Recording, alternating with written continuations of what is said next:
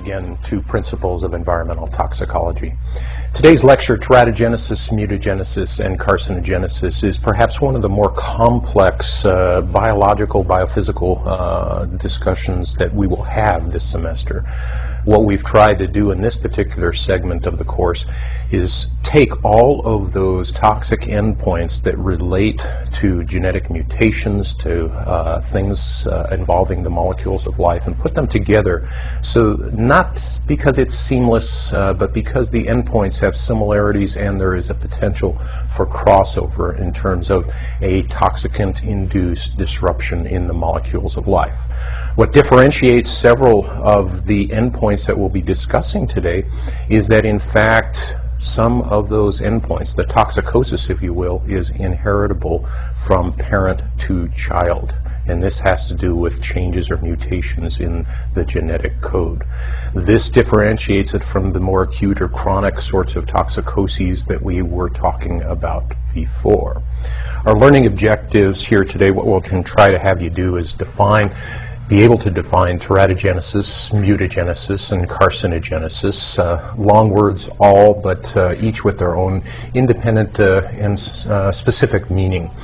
We're going to have you describe the relevance of replication, transcription, and translation how these terms, how these processes, which you've introduced several times in the course, and we've introduced them at a fairly low level. Again, this is not a uh, molecular biology course. This is not a genetics course. We're trying to give you sufficient background that you can understand through the tools of biology what you need to know to talk about toxicology, the interface of chemistry and biology. We'll describe the relevance of these terms as it relates to teratogenesis, mutagenesis, and carcinogenesis. I'm going to have you try to summarize the mechanism of action of these three toxic endpoints, teratogenesis, mutagenesis, and carcinogenesis. And we'll try to discuss some examples of known, known teratogens, mutagens, and carcinogens. Uh, you'll do this not only through some of the lecture materials that we'll discuss here this morning, but we will also have you do it through your readings, primarily the readings in the used textbook. Well, where do we start? Well, as I introduced, these three interactions, these three endpoints have to do with the molecules of life.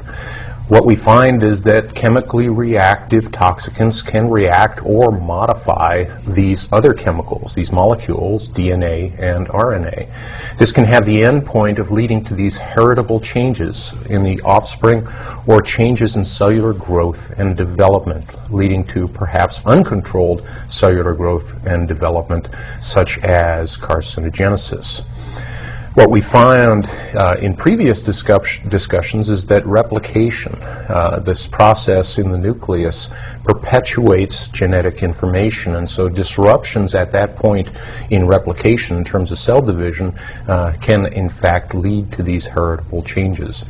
Another aspect in terms of the disposition of the molecules of life is transcription and translation. These two tools are used to express genetic information, primarily in terms of the chemicals and primarily proteins that are involved in many enzymatic and antibody functions, which we'll discuss. Now, this is a cartoon that we've tried to reduce a more complex uh, uh, diagrammatic illustration of the cell in terms of the three sequential processes of replication, transcription, and translation. Uh, replication happening within the nucleus, transcription, translation happening uh, in terms of the ribosomes and in the cytosol, uh, try, trying to, in the cytoplasm, uh, forming proteins. Now, in terms of these proteins and why these mutations or these changes or disruptions in replication, uh, transcription, and translation might have outcome, it has much to do not only uh, with uh, whether or not the conceptus uh, can actually survive, but also whether or not there is a significant mutation leading to some functional change in perhaps proteins. Reviewing once again protein functions, they can function as antibodies where they recognize molecules of invading organisms, as receptors where they uh, essentially uh, recognize uh, various chemicals or other hormones and actually inform the cell or transmit information. Uh, proteins can function as enzymes where they assemble or digest. We've seen uh, that they can be neurotransmitters or hormones or enzymes. Um, they can actually uh, cascade responses. We can also have proteins that provide structural uh, channels and pores. Uh, if, uh, for example, uh, different proteins are used in assembling different macrostructures in the body, we can then have a genetic display of teratogenesis or a malformation of the conceptus.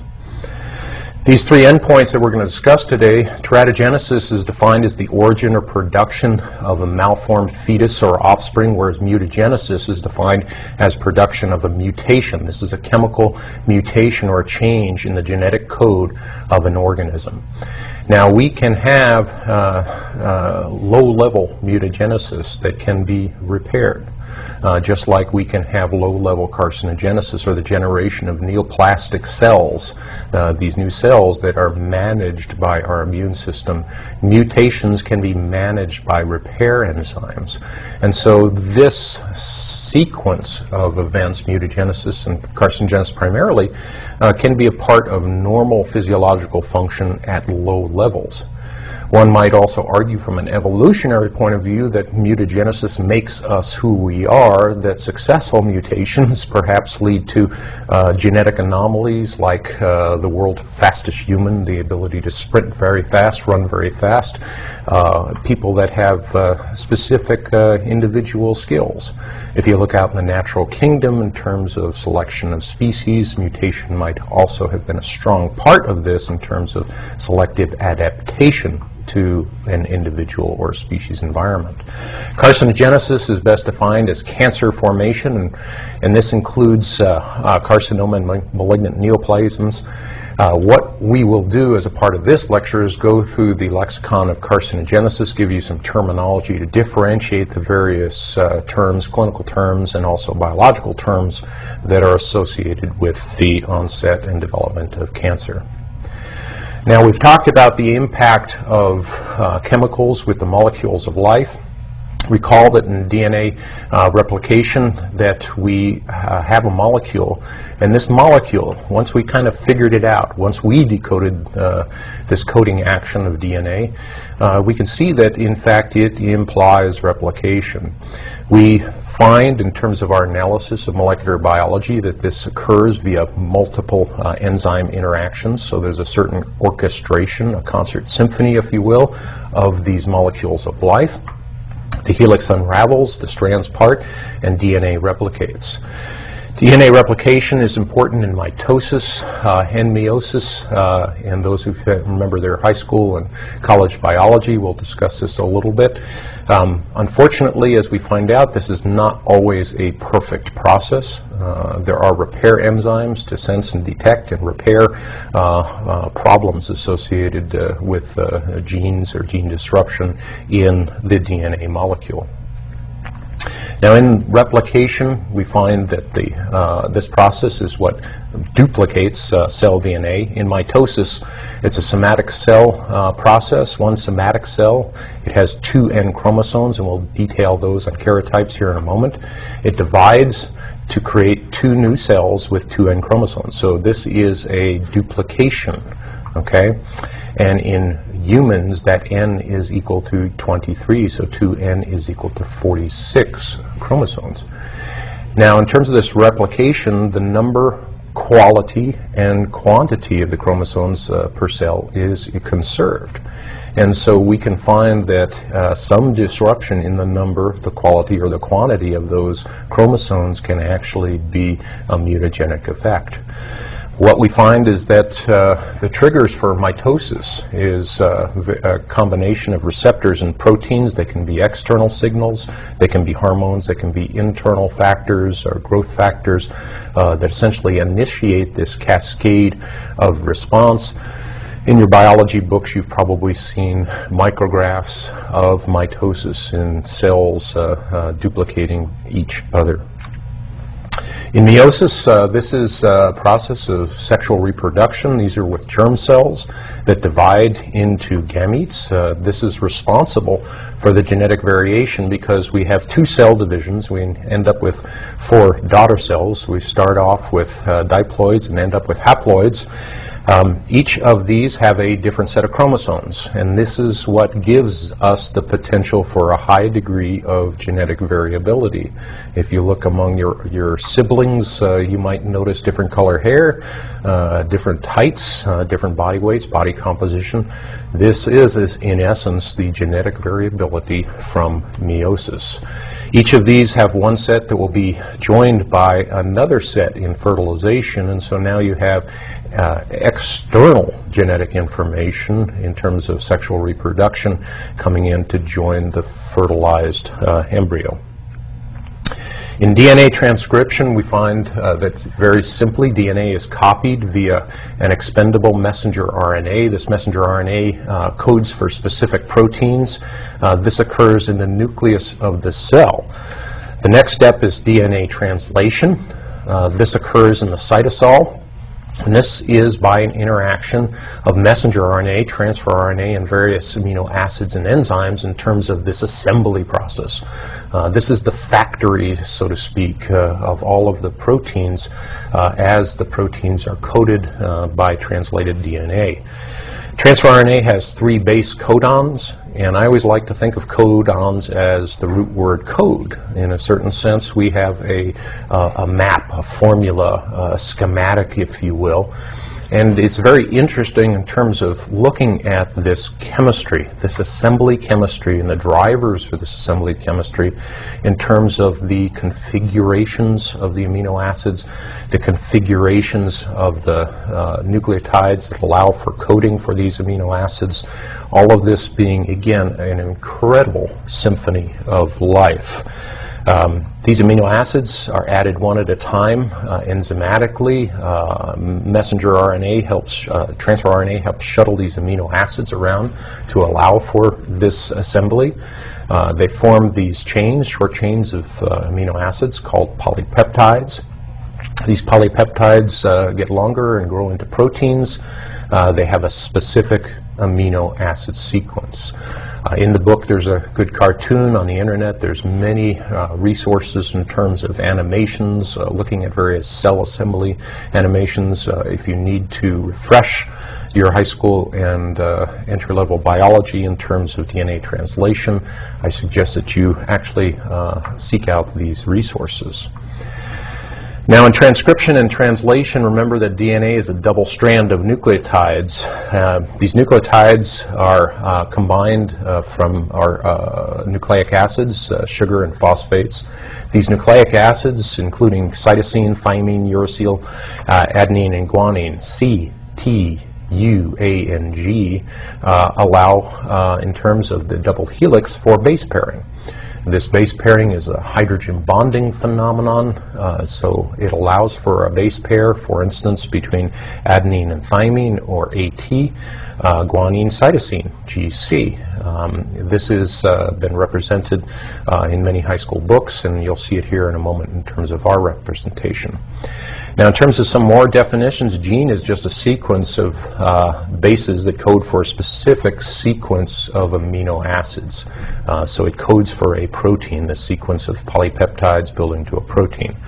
This code or codon is actually a sequence of three bases, and these three bases code for a single amino acid. So, for example, adenine, guanine, cytosine will be the code for serine. And so when we uh, read in media uh, reports about uh, they have cracked the human genetic code or some other animal, what we find is they have actually uh, have an idea of the sequences of bases in the human genome. And so we know what they code for. We don't necessarily know the next step is what all of these genes actually do in terms of deciphering the relationship of these structures to human formation, to human disease, uh, human uh, met metabolism. One of the things that you should note at this point in time, and the used textbook does a good job of this, is that uh, there can be uh, problems uh, in terms of toxic potential uh, even at uh, this uh, step. If, for example, we have a miscoding, um, sometimes we can have a misstep in terms of the next stage of translation. Remember also that transcription is equivalent to a copying process where DNA unzips and enzymes uh, make an RNA copy. Uh, the differences between DNA and RNA have to do with uh, thymine uh, is transferred for uracil, so we have a UA, not an RTA, uh, in terms of the base pairing. And instead of the deoxyribose sugar, we have ribose. Um, in messenger RNA formation, we have this molecule, this biomolecule, uh, functioning to transport uh, this uh, uh, now to the cytoplasm. The next step is translation. This is the protein formation, important process. Uh, we can have disruption of the codons. We can have uh, false amino acids uh, come in, uh, false keys in our key lock arrangement in terms of the coding uh, these can yield uh, undesirable toxic outcomes.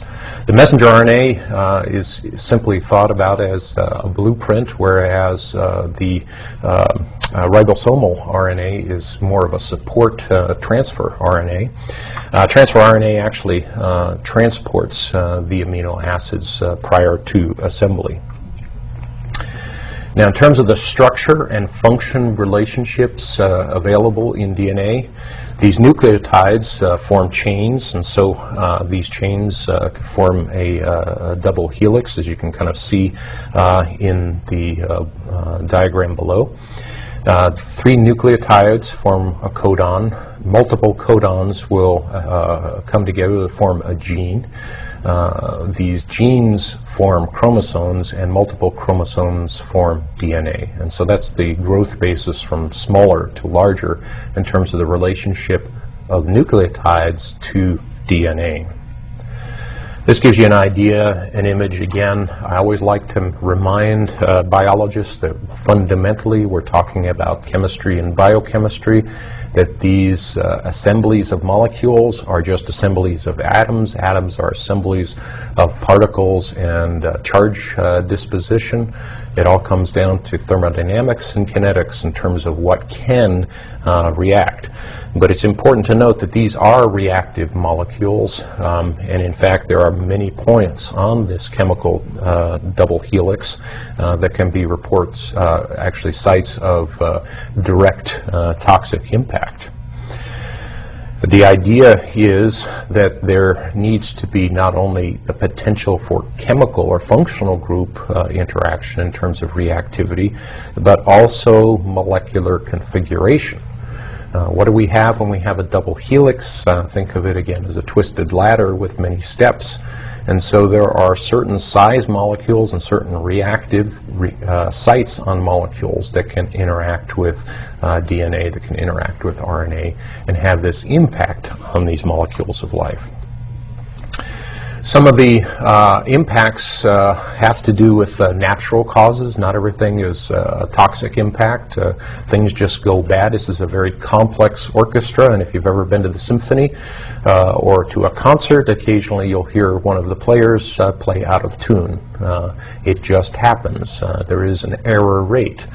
There can be errors in base pairing. There can be some response to that in terms of repair enzymes and other enzymes. There's a whole symphony of regulatory genes, operons, uh, which are genes that uh, essentially control uh, genetic replication. And there can be termination sequences to essentially turn off cellular replication, essentially saying, we're done, we don't go on forever. You can imagine that uh, interactions or problems with termination sequences are also a problem with cell apoptosis, this programmed cell death uh, that uh, is apparently uh, not functional in cancer uh, genes. Uh, we can have some uh, change in methylation patterns in terms of uh, DNA uh, nucleotides. Uh, we can have also some problems associated with post-transcriptional, translational uh, processing in terms of DNA replication. There can be some chemical interactions, so we have direct um, interactions between endogenous or exogenous chemicals. Uh, we can find that uh, we can have alkylation, covalent adducts that are formed between DNA and some sort of chemical. Uh, if you recall, some of the World War I uh, mustard gases uh, introduced as being kind of a, uh, a toxic uh, chemical warfare agent. Uh, not only were these acute toxicants, but they were also alkylating agents such that if you survive the initial toxicosis, you may actually have had some long-term problems with mutagenesis, carcinogenesis from these very strong mustard alkylating agents. We can have a process of intercalation. Uh, this is a non-covalent binding of uh, some sort of chemical between two adjacent base pairs. I've put a chemical representation uh, up here on this slide. This is uh, ethidium. Uh, those of you that have ever worked in a molecular biology lab have worked with gel electrophoresis know of ethidium dibromide, which is a chemical that is used in that process on the bottle in the laboratory, it's always marked uh, caution mutagenic chemical. Uh, the one of the reasons it's mutagenic is because it has this uh, intercalation. Uh, it actually just fits uh, quite well. Uh, it's a planar, somewhat planar molecule. there's some hydrogen bonding that occurs, and so this is not a covalent bonding. And uh, because we now have changed uh, the uh, form and function of DNA, we have the potential for mutation. We can have cross-linkage, and this is where we have a inter or intra-strand covalent binding of a chemical. So remember that your nucleotides have uh, reactive functional groups, uh, nitrogens, uh, we have uh, oxygens uh, in there. Uh, the, is, there is a potential that those reactive sites um, can get covalently bound by various reactive chemicals, and we'll see one here in a moment. We can have uh, some sort of breakage, uh, a uh, scission or of one or both uh, strands of DNA, and this can be just uh, a very reactive chemical. Quite often this can be something, for example, like a free radical that just breaks a chain. DNA strand breaks are a potential source of mutagenesis. This gives you an example of a uh, covalently bound DNA adduct. This is aflatoxin B1. This is a mycotoxin coming from the aspergillus uh, mycotoxin found, for example, in peanuts, uh, uh, sometimes in some areas of the world, in milk as well. Uh, you can see uh, here on a molecular basis uh, that the um, aflatoxin can bind a guanine residue at the nitrogen residue here. how this kind of looks in terms of the full disposition of the DNA adduct. Uh, you notice that this is now uh, bound and has this covalently bound. And covalent binding uh, is uh, due to uh, energetics. Uh, it can be reversed, but typically it will require energy to be reversed. And that energy may come from enzymatic action repair chemistry that happens to DNA. This is uh, probably the cause, uh, the mechanistic cause in terms of the carcinogenicity of aflatoxins. We're going to switch over now to the uh, second stage of the interaction of uh, toxicology in the molecules of life, and this is teratogenesis. Teratogenesis is more of the outcome rather than uh, perhaps the process. It's the study of the frequency, causation, and development of congenital malformations. Uh, there's typically a complex mechanism and timing of some of the disruptive actions. These actions uh, typically will happen during critical stages of embryogenesis. Uh, there are some natural bad path spontaneous abortions uh, in humans. This uh, rate is estimated to be 15 to 20 percent of all conceptions are, are actually uh, end up in these spontaneous natural abortions. Uh, in humans, the time in embryogenesis that is most critical is the first eight weeks of gestation. Uh, in the uh, textbook and in other resources, you can see that there are certain developmental processes.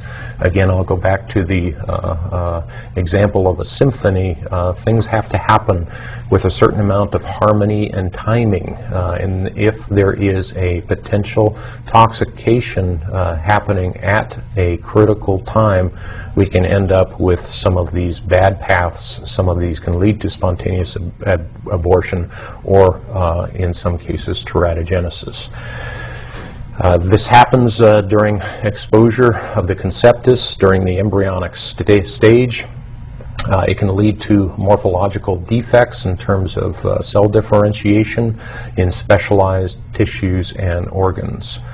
Uh, typically, we associate teratogenesis with fetal stage exposure, and this is why, if you're a pregnant mom or a uh, reproductive age female, uh, there is great concern in terms of the potential exposure of uh, you uh, to potential toxicants, whether they be specific in terms of teratogenesis or specific in terms of potential neurological development or delayed neurological development.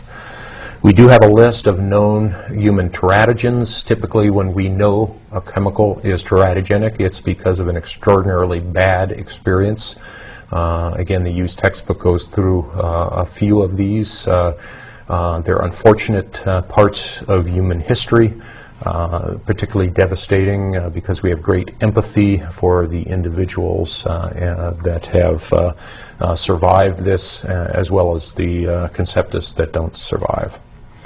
An example in terms of teratogenesis, this is uh, uh, deformed uh, offspring. Uh, sometimes they survive, sometimes they don't.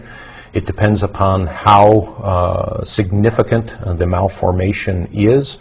the correct clinical term for the offspring is actually monster. this is not something out of the movies or something to joke about um, that the uh, monster development uh, is, uh, again, a clinical term in terms of teratogens uh, and deformed conceptus. In this particular case, it's a five-legged frog. Uh, this is a significant uh, teratogenesis in terms of limb development. this was actually back in the mid-90s. many of you may have read of this episode.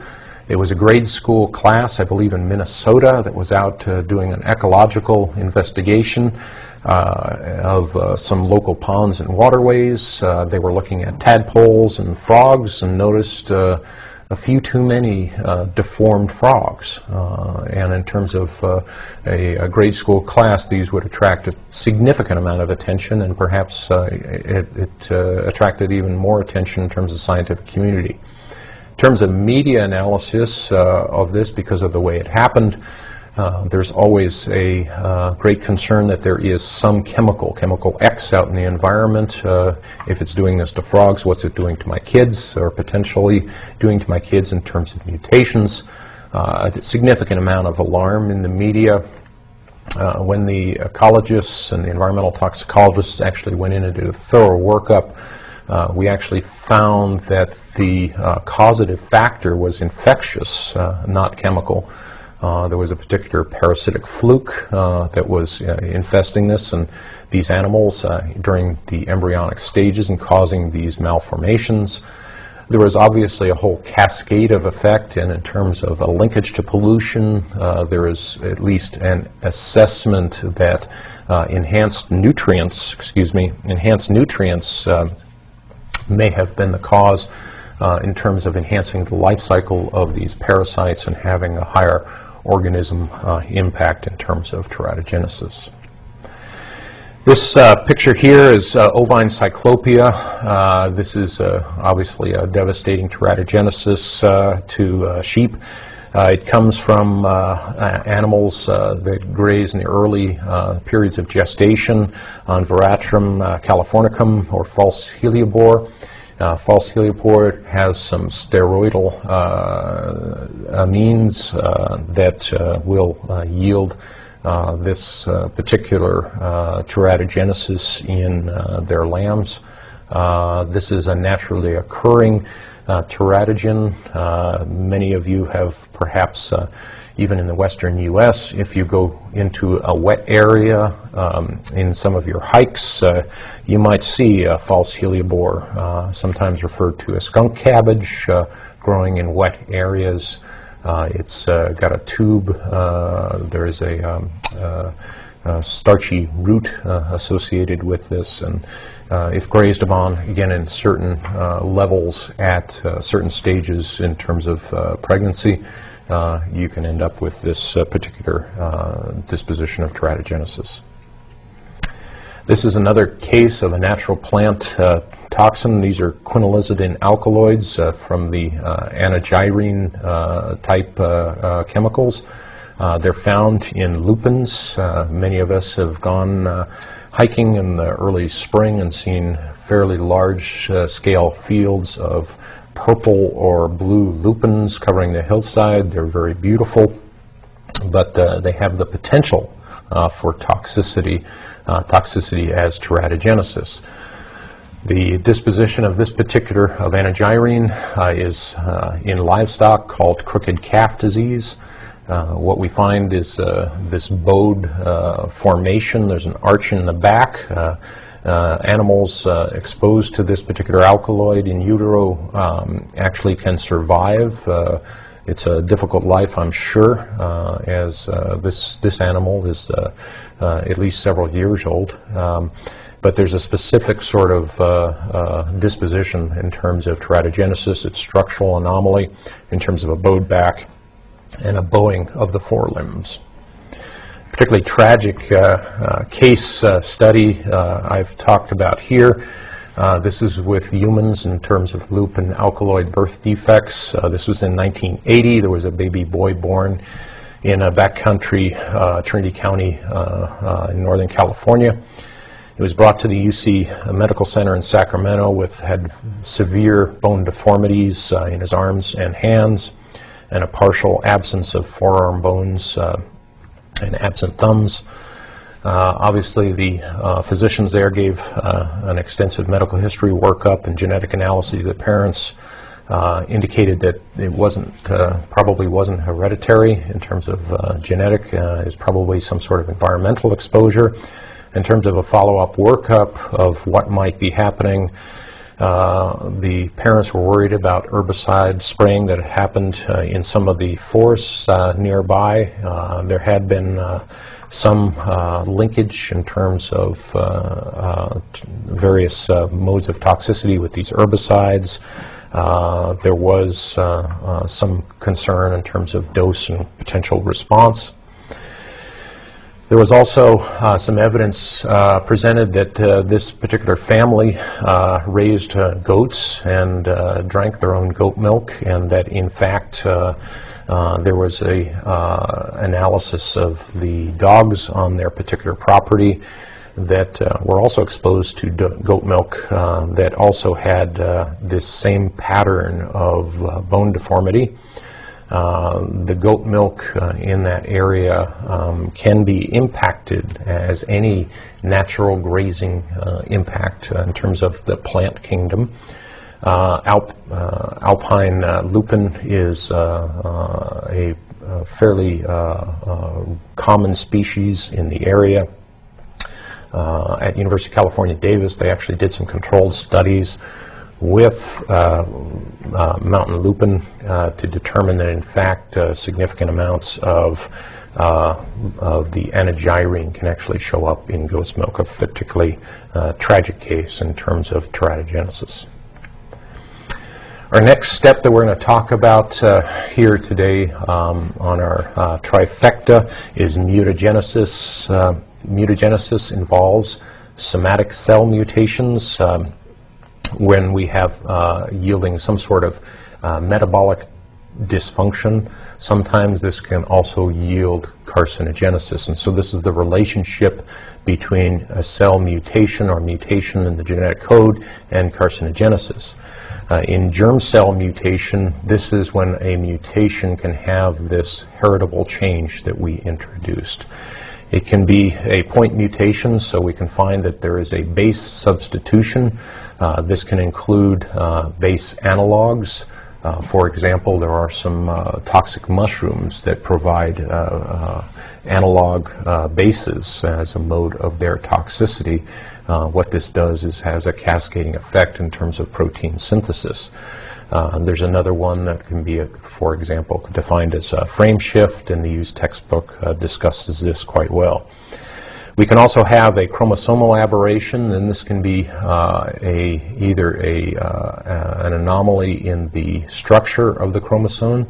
Uh, this can be uh, because of, for example, mutation that is developed from a chemical reaction.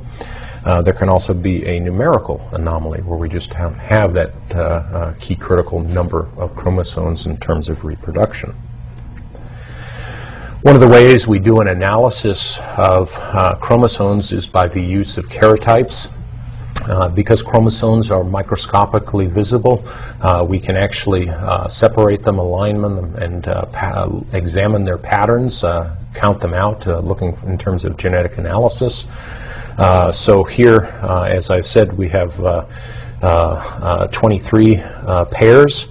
These are, this is a typical human karyotype. XY, so this is a male karyotype. Uh, these uh, XY, XX uh, chromosomes down here are responsible for secondary sexual characteristics. In terms of aberrations, when we look for uh, genetic uh, aberrations in terms of uh, the number or the structure, uh, we can find aneuploidy or polyploidy, and this can be either the loss or gain of complete chromosomes. Uh, these analyses in terms of chromosomal workup are, are, are visible once again, and this is uh, for example, uh, when a pregnant mom goes through amniocentesis in terms of looking for uh, potential genetic uh, defects of the conceptus, uh, these are some of the sorts of analyses that are done. Down syndrome is 47, so there's an extra chromosome. There's a 21 plus, and so instead of two chromosomes here, um, there would be a third one. Klinefelter's uh, syndrome, uh, which is a secondary sexual characteristic uh, syndrome, uh, is uh, in the XY, and so instead of an XY, you have an XXY. Uh, the Turner syndrome is an XO monosomy. So there is no second chromosome. We have only an X chromosome, no Y, no second X. these are all survivable. Um, aberrations uh, in terms of chromosomal makeup. Uh, they do yield a significant uh, uh change uh, in uh, the offspring from this genetic variation. One of the ways that we actually look at chemicals in terms of uh, trying to find out if in fact they are mutagenic, they have the ability to change the molecules of life, is using the Ames test uh, uh, for chemical mutagenicity. The Ames test is, uh, is wonderful because of its simplicity uh, and its ability to screen uh, significant numbers of chemicals and their metabolites for potential mutagenicity. Uh, quite often when you uh, see that a chemical is uh, regarded as mutagenic, it is because of, among other tests, uh, it has uh, failed, if you will, the Ames test. What we have in the Ames test is a fairly simple Salmonella bacteria strain that in this particular strain has a histidine um, coding defect. What happens is that in when, when dosed with a mutagenic chemical, that defect can change. And so uh, that uh, defect will allow uh, cell division and growth. And so the histidine coding defect uh, limits growth and development of this cell culture. Uh, so what to, to, conduct the test, the salmonella uh, culture is added with a test chemical and sometimes uh, with rat hepatocytes. And why do we do that? Well, we've talked about this in terms of um, these rat hepatocytes allow for uh, some level of metabolism. Uh, these are uh, liver cells. So there is some biotransformation that occurs, so it allows to the analysis of the mutagenic properties of the parent chemical, but also the uh, primary uh, metabolites. Um, because the chemical will allow for mutations and because of the rapid replication of uh, bacteria, if in fact there is a mutation that corrects this histidine coding defect, you see substantial cell division and growth. And so uh, here's a situation where the mutation has been a positive mutation in terms of the bacterial strain from uh, a limited uh, growth potential to a significant growth potential. This slide is uh, essentially uh, a, a, diagram of the sequence of events in carcinogenesis, our next uh, topic of discussion. We can break this down because it is a very complex undertaking. People spend their careers studying cancer and carcinogenesis. Uh, we're going to give kind of in the next uh, uh, end of this uh, particular lecture some introductory useful information about carcinogenesis that's important to understand in terms of your development of understanding of toxicology. Uh, carcinogenesis is considered to be a multi-step, multifactorial uh, disease. We typically have uh, a uh, procarcinogen chemical. Uh, it may be uh, non-reactive, so we may have a toxication to develop it into a carcinogen. Uh, this carcinogen has some level of interaction uh, with DNA, uh, and uh, that can be uh, a fairly wide range of interactions as we've discussed.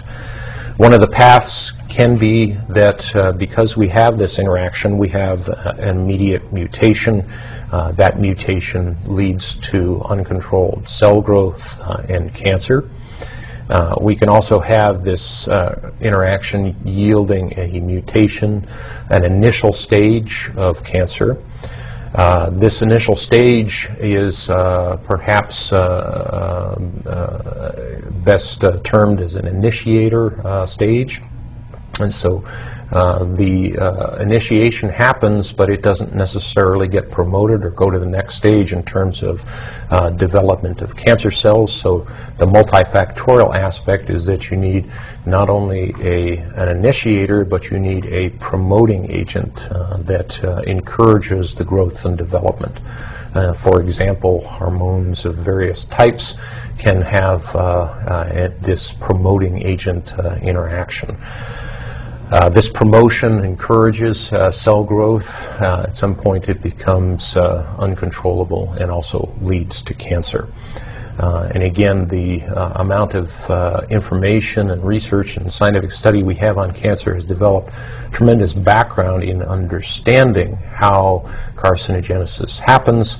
Uh, we don't necessarily have all of the answers, but we have a good idea on the uh, disruption and the progression.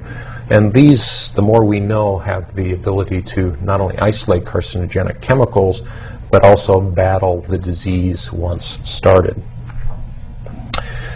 Next few slides, what we'll do is go through some cancer definitions. This just help you in terms of your reading and understanding of cancer. Uh, several of us, I'm sure, have had uh, cancer impact our own lives or through our families, uh, loved ones, friends, uh, and also just uh, reading about uh, individuals that have had the unfortunate diagnosis of cancer in their lifetime. Uh, cancer is broadly defined as a malignant tumor that has the ability to metastasize or invade the surrounding tissues. Uh, we can also uh, talk about cancer in terms of it being a tumor. Uh, these are typically neoplasm or neoplastic. Uh, it's a general term for uncontrolled growth of cells uh, that become progressively worse in time.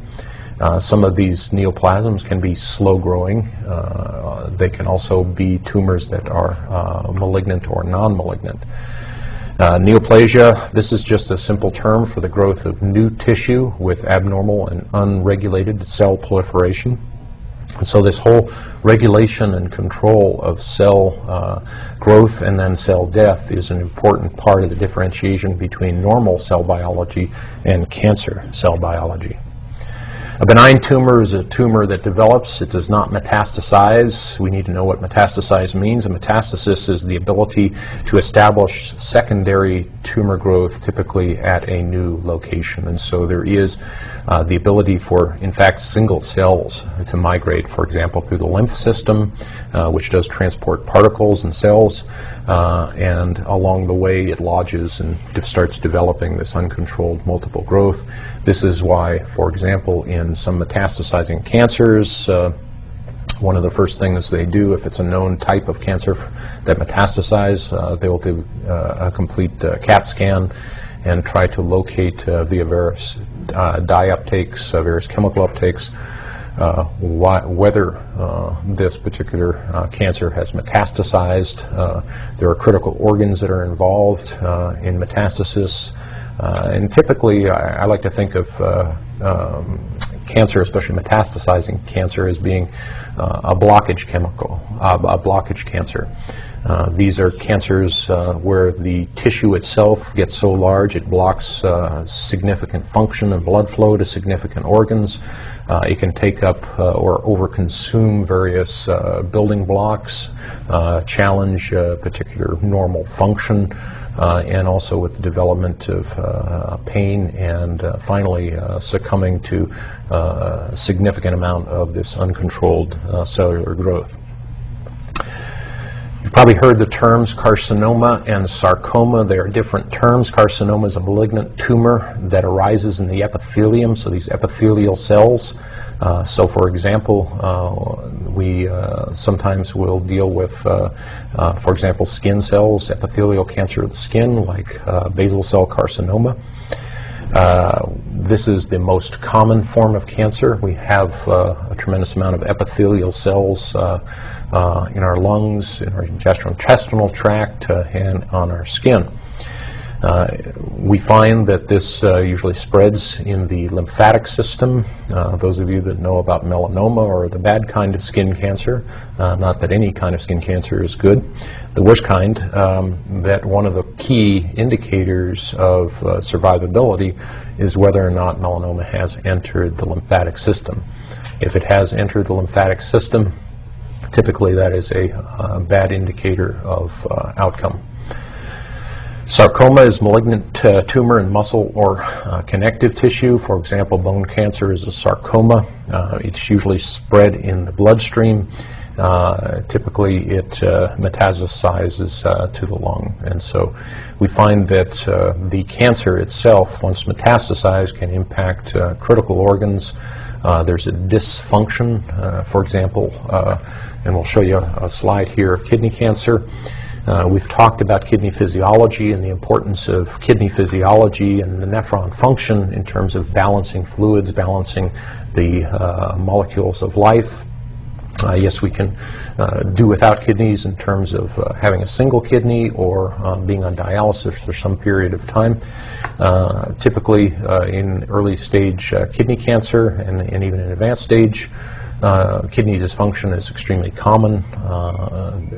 urinating blood or red urine is usually an indicator that the structural integrity of the kidney has been compromised due to this tumor growth. Well, in multi-stage carcinogenesis, we talked about this initiation step and then a promotion step. Uh, the initiation uh, can be a chemical, it can be a virus, it can just be a spontaneous sort of mutation that occurs. Uh, it can be kind of some genetic defect uh, there. It causes this DNA lesion. Uh, this DNA has the potential, because it's in a cell, uh, to replicate and therefore propagate uh, this particular lesion. this propagation is through cell division. Uh, there's no real outcome if it's not promoted. Uh, there are some chemicals that uh, can initiate and also promote. Um, and these initiated cells uh, can remain indefinitely uh, if not promoted. Uh, there are some estimates that our bodies have about 100,000 hits of cancer initiation each and every day. This doesn't have to do with necessarily environmental pollution uh, or behaviors. It just happens uh, because of the numbers uh, and, the potential for defects in all of the uh, uh, hundreds of thousands or billions of processes that are happening on a molecular basis in our bodies every day. There is a potential that this can be a one hit. Uh, there's no real threshold, and so we talked about this as being a non threshold effect in dose response um, because one chemical, uh, one molecule of a chemical, one virus, uh, can actually cause one cell to, to misdivide, uh, to have this uh, perpetuated DNA lesion and once we have this uh, lesion, we have the potential for uh, this irreversible uh, growth and development uh, effect. Our immune system is pretty good uh, at detecting cells that are misbehaving, uh, so we have the ability to sort these out. And so there has been, for example, linkages between healthy immune system and the onset of cancer. And so this allows you to kind of consider overall health of the individual. Does cancer happen in apparently healthy individuals? The answer to that question is yes. Some of the properties of these initiated cells, there's no phenotypic uh, differences, so one cell is exactly the same as the next one in cancer cells. Uh, there can be, they can be characterized by uh, the coding defects uh, of the cells, so there can be some excess or deficiency of critical enzyme or enzyme systems, uh, glutathione transferase, uh, glu um, glucose 6-phosphate, for example, an antioxidant. there can be iron exclusion, ATPase. all of these have some sort of potential expression in cancer cells.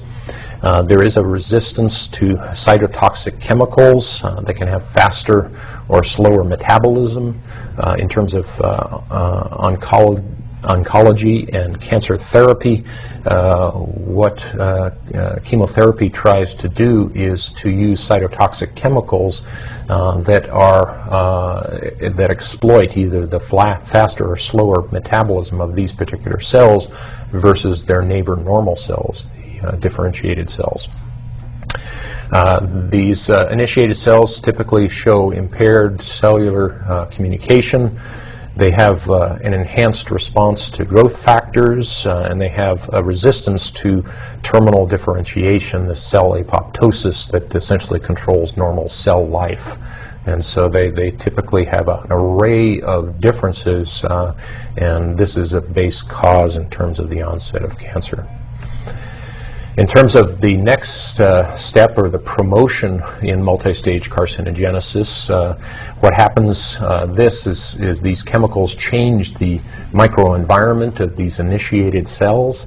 Uh, they can be uh, chemicals, uh, these chemical viral spontaneous induced clonal uh, proliferation of um, these uh, initiated cells can actually uh, have their growth control changed by various types of chemicals around them.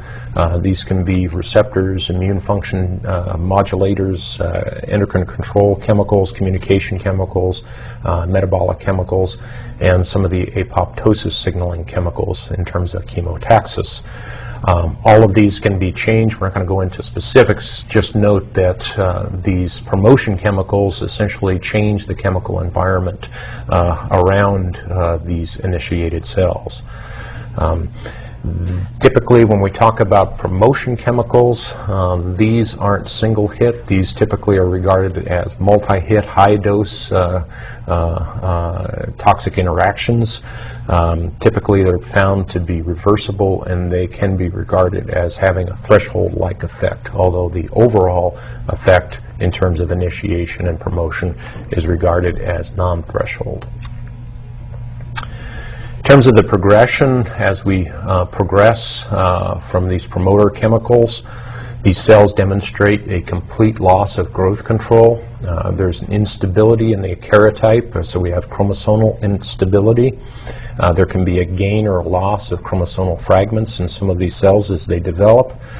Uh, there can be uh, demethylation uh, in terms of some of the base pairs and deregulation of various aspects of DNA replication. There can be gene amplification. we can find error-prone DNA repair. Sim- Simply enough, uh, most of these changes, uh, because they are molecules of life changes, DNA changes, they are irreversible. Once they're on a track, uh, they seem to have spontaneous continuity. Uh, We have the same mechanism in the progression as in uh, promotion of the uh, multi-stage cancer.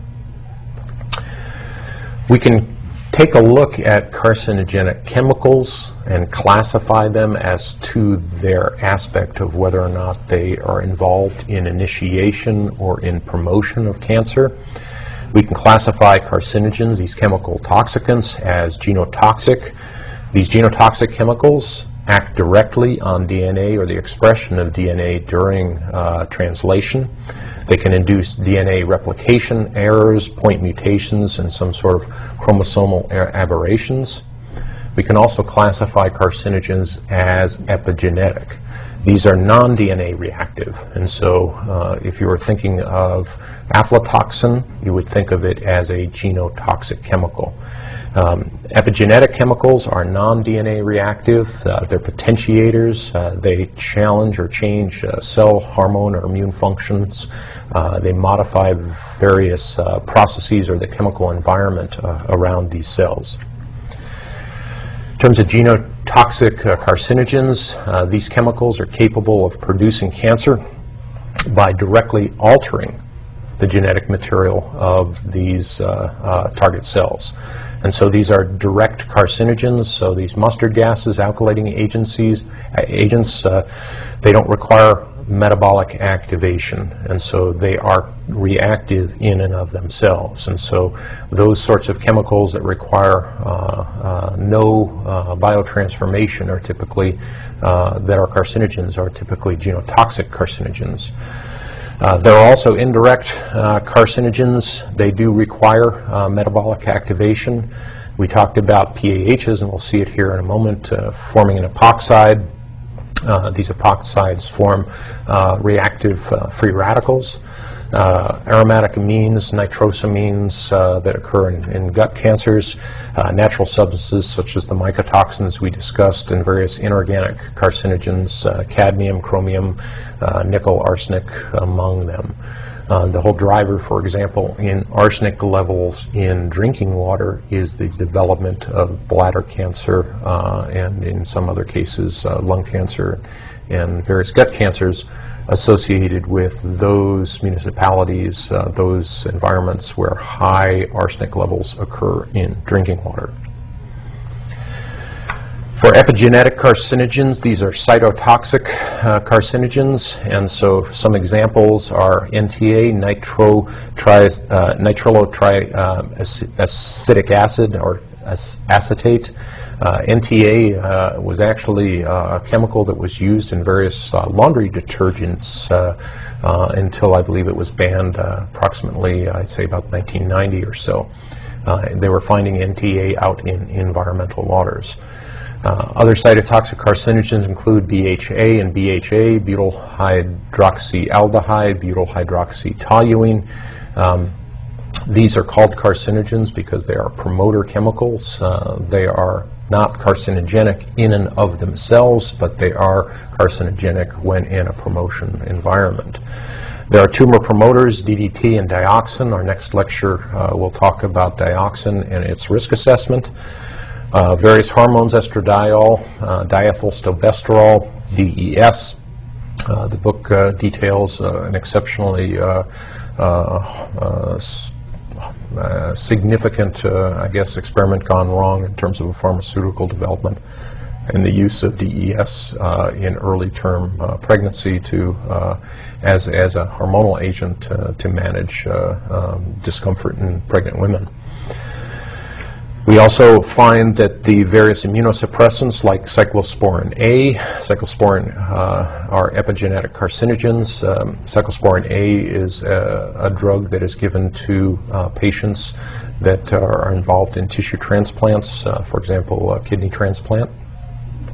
Uh, Particulates as well can function as epigenetic carcinogens, uh, for example, asbestos. I told you we uh, would talk about the uh, uh, promotion aspect uh, of um, PAH, carcinogenic activation. Uh, this is uh, the Bay region of um, a PAH. What we find is that it forms an epoxide. If we take a look at that, this epoxide goes to a diol.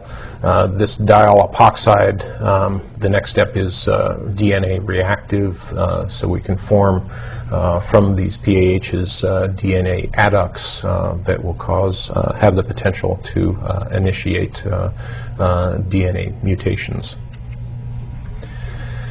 This is a partial list of proven human carcinogens, and typically when we have proven human carcinogens, we have uh, the results from either occupational or environmental exposure. Uh, obviously, we don't do cancer trials on humans. Uh, what we do is collect a sufficient amount of data, and quite often this data comes from, again, industrial or occupational or environmental exposures, sustained exposures.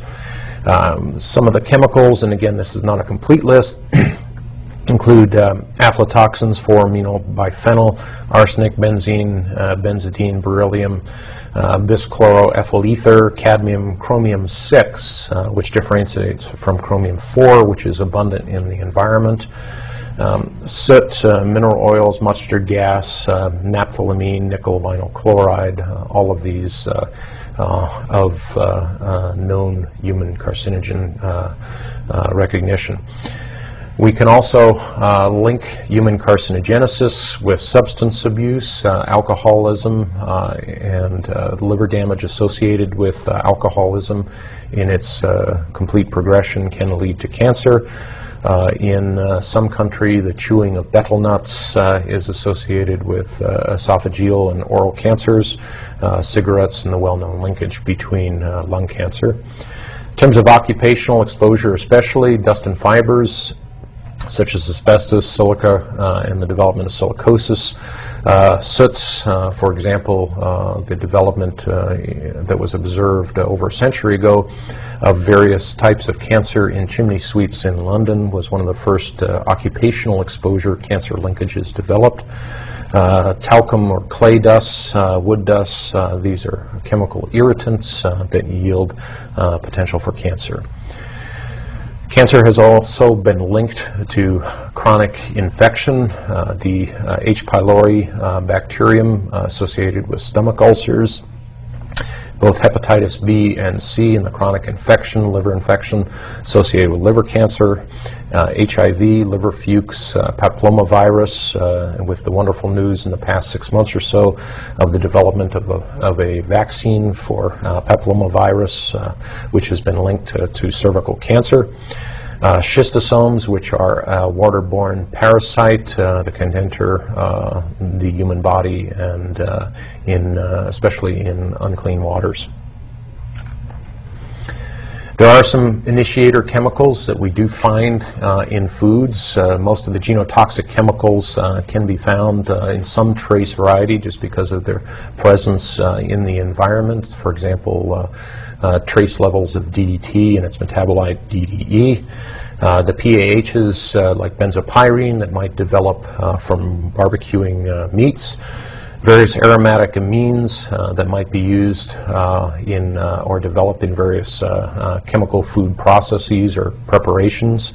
Um, heterocyclic amines, mycotoxins from funguses uh, that grow uh, in normal natural uh, infestations uh, in certain types of climates, in certain types of grains, such as corn, barley, wheat. Um, nitrosamines uh, that form on the reaction of uh, nitrites, sometimes used as food preservatives, with various amine groups that are available on proteins and peptides nitrosamides uh, being another category of initial initiator chemicals that occur in food. Some of the promoting agents that uh, can occur in food, BHT, uh, saccharin, uh, you can read the saccharin debates. Uh, uh, saccharin in and of itself is not an initiator chemical, but it is a promoter chemical. Cholic acid, TCDD, or tetrachlorodibenzodioxin, uh, it's out there. It's out there in extraordinarily trace amounts in uh, typical animal fat. Uh, it's a part of your diet. We'll talk about that uh, in detail next lecture. and also uh, alcohol. Again, alcohol uh, yielding cellular damage uh, in the liver. This uh, uh, chart is useful. You'll hear terms uh, such as human carcinogen, probable human carcinogen, uh, possible uh, and various uh, other types in terms of Group A, Group B1, Group B2. Typically, if you're doing laboratory work and you're doing work with either a Group B or a Group A chemical, you're going to be doing that glove box or with a sufficient amount of personal protective gear on, whether it be uh, masks or uh, uh, latex gloves, depending upon the particular type of chemical. if it's volatile, you'll probably be at least working in a hood uh, if not a glove box. Uh, the idea is, is that we've grouped uh, carcinogens based on the amount of evidence, and this is a shifting designation in terms of a particular chemical as we get new knowledge. And so, in terms of the uh, risk assessment of a particular chemical, if, for example, there is an occupational exposure or a plethora of clinical cases of human carcinoma associated with a particular chemical exposure, it may, for example, be bumped up from probable to a known human carcinogen. It's good to uh, kind of end this with a, just a general discussion of cancer. Uh, cancer is a word that, in and of itself, is somewhat terrifying to most of us. A cancer diagnosis is extraordinarily unwelcome. Uh, what we find is, is that there is a tremendous amount of misrepresentation or misunderstanding of the causes of cancer and the occurrence of cancer in human population. As it turns out, when we do epidemiological analysis of the causes of cancer, we find out that our own behaviors are the principal linkages in terms of cancer. Uh, we tend to magnify risk that is uh, given to us, for example, uh, through the actions uh, or activities of others. For example, things like air pollution or polluted water. Uh, when in fact it's our own behaviors that are the strongest linkage uh, to cancer. These linkages include, in terms of epidemiological linkages, uh, diet at 35% in terms of relationship, uh, tobacco smoking 30%, sexual behavior uh, 7% in terms of alcohol, about 3%. Uh, infection, 10% uh, occupational exposure is something that uh, is one of those uh, sorts of linkages of cancer that we tend to, because our jobs, we have an exposure. it doesn't dismiss or discount it, um, but at 4%, it's significantly lower than, for example, some of our elective behaviors. UV radiation, these are associated uh, typically with skin cancers, associated with sunburn at 3%. Uh, there can also be a linkage between uh, natural background or uh, industrial levels or post, uh, uh, post-nuclear testing fallout at 3%. Pollution is regarded as a relatively small linkage in terms of the causes of cancer at 2%.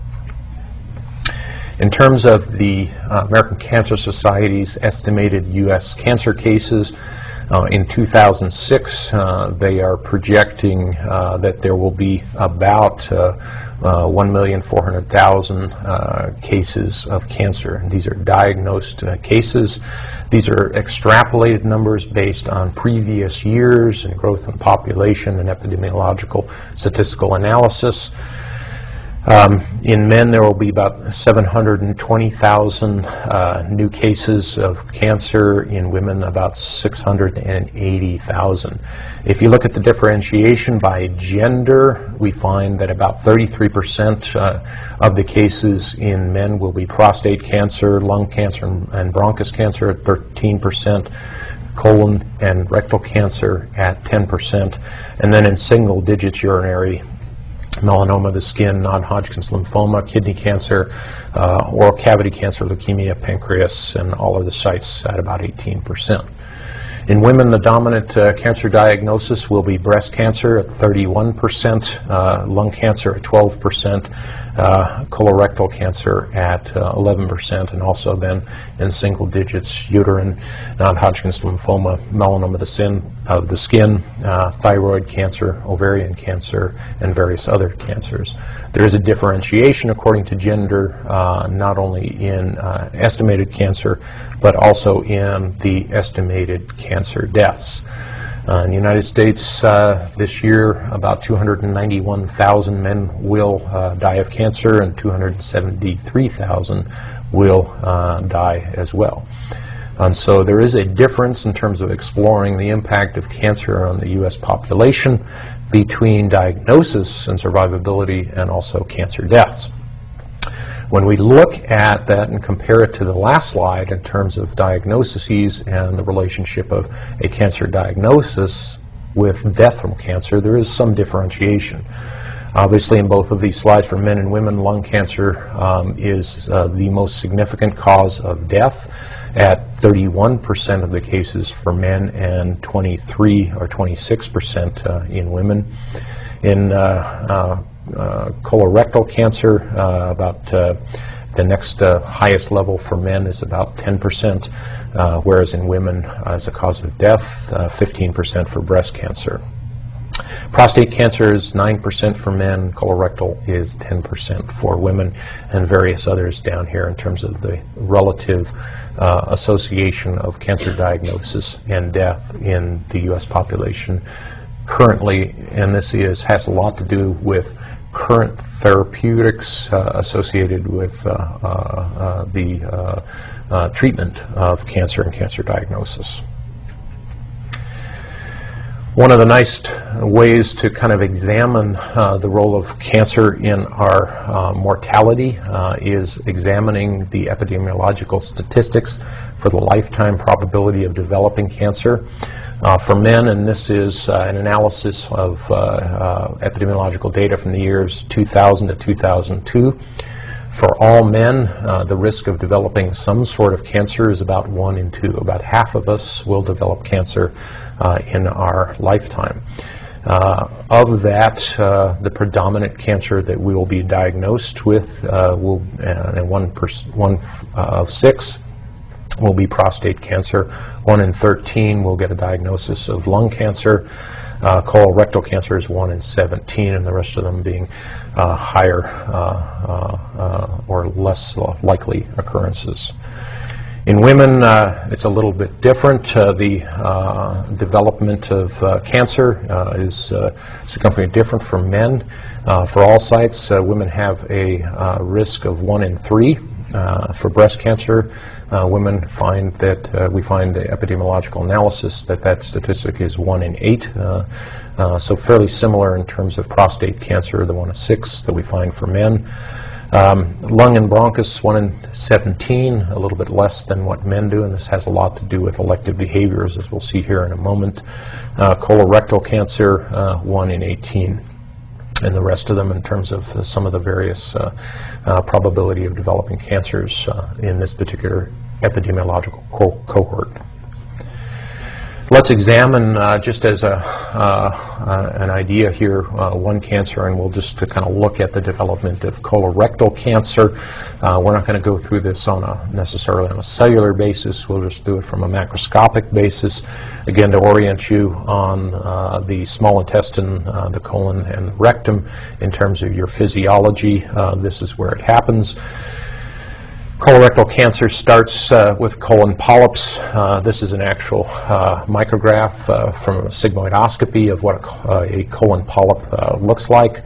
they recommend that as you hit your 40s, you start getting flexible sigmoidoscopy or um, uh, other sorts of analyses uh, to uh, examine for the development of colon polyps. As it turns out, the development of polyps uh, have some risk factors. Uh, if you're over 50 is a large risk factor, previous occurrence. So if you know that your parents have had a diagnosis of colon polyps, uh, you probably have a, a, significant chance of getting them. High-fat, low-fiber diets uh, can lead to uh, be linked with uh, colon polyp development. Smoking, alcohol consumption, sedentary lifestyles, and being overweight all are risk factors for colon polyps. Colon polyps are the initial stage of colorectal cancer, and so if we stage this out from, in this case, stage zero, stage one, two, three, and four, what you can see is the relative invasive nature of the advance in staging of colorectal cancer. Uh, obviously, uh, with routine checkups, and they recommend sigmoidoscopies about once every five years. If you can catch colon polyps, uh, these uh, aberrations in stage one, there has been no proliferation in terms of linkages with the uh, lymph nodes in the lymph, lymph uh, circulation system. As we start getting into stage um, two and three, there is a potential for interaction and breakthrough in the uh, mucosa and the um, outer lining of the intestines. Uh, and stage four, where we have a uh, uh, spread to other organs. These are some uh, uh, tissue photographs of what cancer uh, looks like in autopsies from individuals. this is a kidney that has been removed uh, if you have a localized kidney cancer um, and it's caught early enough, uh, golf ball stage or below, I would say, uh, you probably have a 65% survival uh, uh, rate uh, over five for the next five years. These are, are why any sort of abnormalities in your urine stream need to be checked out.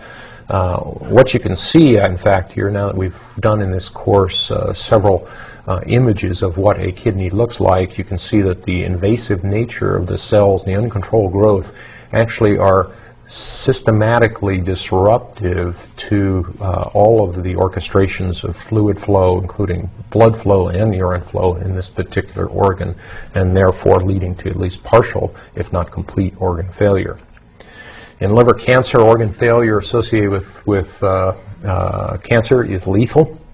Uh, you can see by the uh, disposition of the coloring on this particular uh, uh, metastasized liver that in fact this liver um, is at least partially and almost perhaps in a majority non-functional uh, for the organ that controls the biosynthesis of most of the molecules of life uh, in our body and synthesis of energy stores, uh, uh this is a uh, lethal impact. A non-lethal impact typically is basal cell carcinoma. Uh, this perhaps is uh, a uh, carcinoma that is uh, uniquely avoidable by the use of sunscreens and avoidance of sunburn. Uh, back in my days, uh, it was very common uh, in the early 60s to come home with a, a, very red sunburn. It was before the development of the SPF, high SPF factor tanning lotions. my generation, especially fair-haired individuals, including myself, uh, have a routine uh, diagnosis of basal cell carcinoma from the amount of sun depending upon our skin coloration, our genetics, and the amount of uh, um, uh, sun exposure we had with our typical behaviors, uh, typically as children, but also as young adults. In terms of identifying, uh, finishing off our, our lecture here today uh, with the linkage of risk factors and uh, carcinogenesis, uh, there's many of them. You're aware of, of, most of them just through public education, public health education impacts. Uh, what you may not know is that uh, uh these behaviors uh, and as well the the um, tests and analysis of various things like your prostate-specific antigen or your um, breast analysis in your in your normal um, physicals do help catch uh, cancer at an early stage when it is most treatable. Uh, some of what we can do to avoid a diagnosis of cancer has to do with modifying behaviors. One of the behaviors that has had the most substantial linkage, epidemiological linkage to the onset of cancer is tobacco use. Uh, here, the green line you can see, and this is a chart from uh, 1900 to uh, just beyond 2000, 2002. Um, And uh, in the green line, this is per capita cig- cigarette consumption. You can see that uh, it peaked uh, in the mid 60s um, and started declining. Uh, this had a lot to do with the Surgeon General's uh, uh, linkage and the words that appear now on cigarette cartons in terms of linkages of lung cancer with tobacco use. Uh, in males on the blue line, you can see that there was uh, a relationship with the decline of tobacco use and the decline of these are age-adjusted lung cancer deaths, and so there was a decline in lung cancer deaths that uh, parallels, uh, if uh, coupled by about uh, 10 or 20 years of, of difference there. This is also uh, impacted by uh, not only a decrease in tobacco use, but an increase in our ability to uh, understand and diagnose uh, and treat uh, various types of cancer. What's interesting also uh, is uh, the development of uh, female lung cancer death rate changes historically as well. I always like to talk about um, the advertisements that started occurring in the late 60s and seven and early 70s, uh, encouraging women to smoke as, as a way uh, to express their individuality. Uh, uh I recall the Virginia Slims advertisements, uh, one type brand of uh, cigarettes. You, you've come a long way, baby. Uh, and you certainly have uh, uh, in terms of cigarette smoking and the impact of that and in terms of female lung cancer death rates. At this point in time, there was a significant difference in male and female associated with the general social acceptability of women smoking. Women were encouraged in advertisements to smoke as an expression of their independence, uh, so they responded to that advertising, one would say. Uh, their independence also led to an enhanced death rate uh, from tobacco use.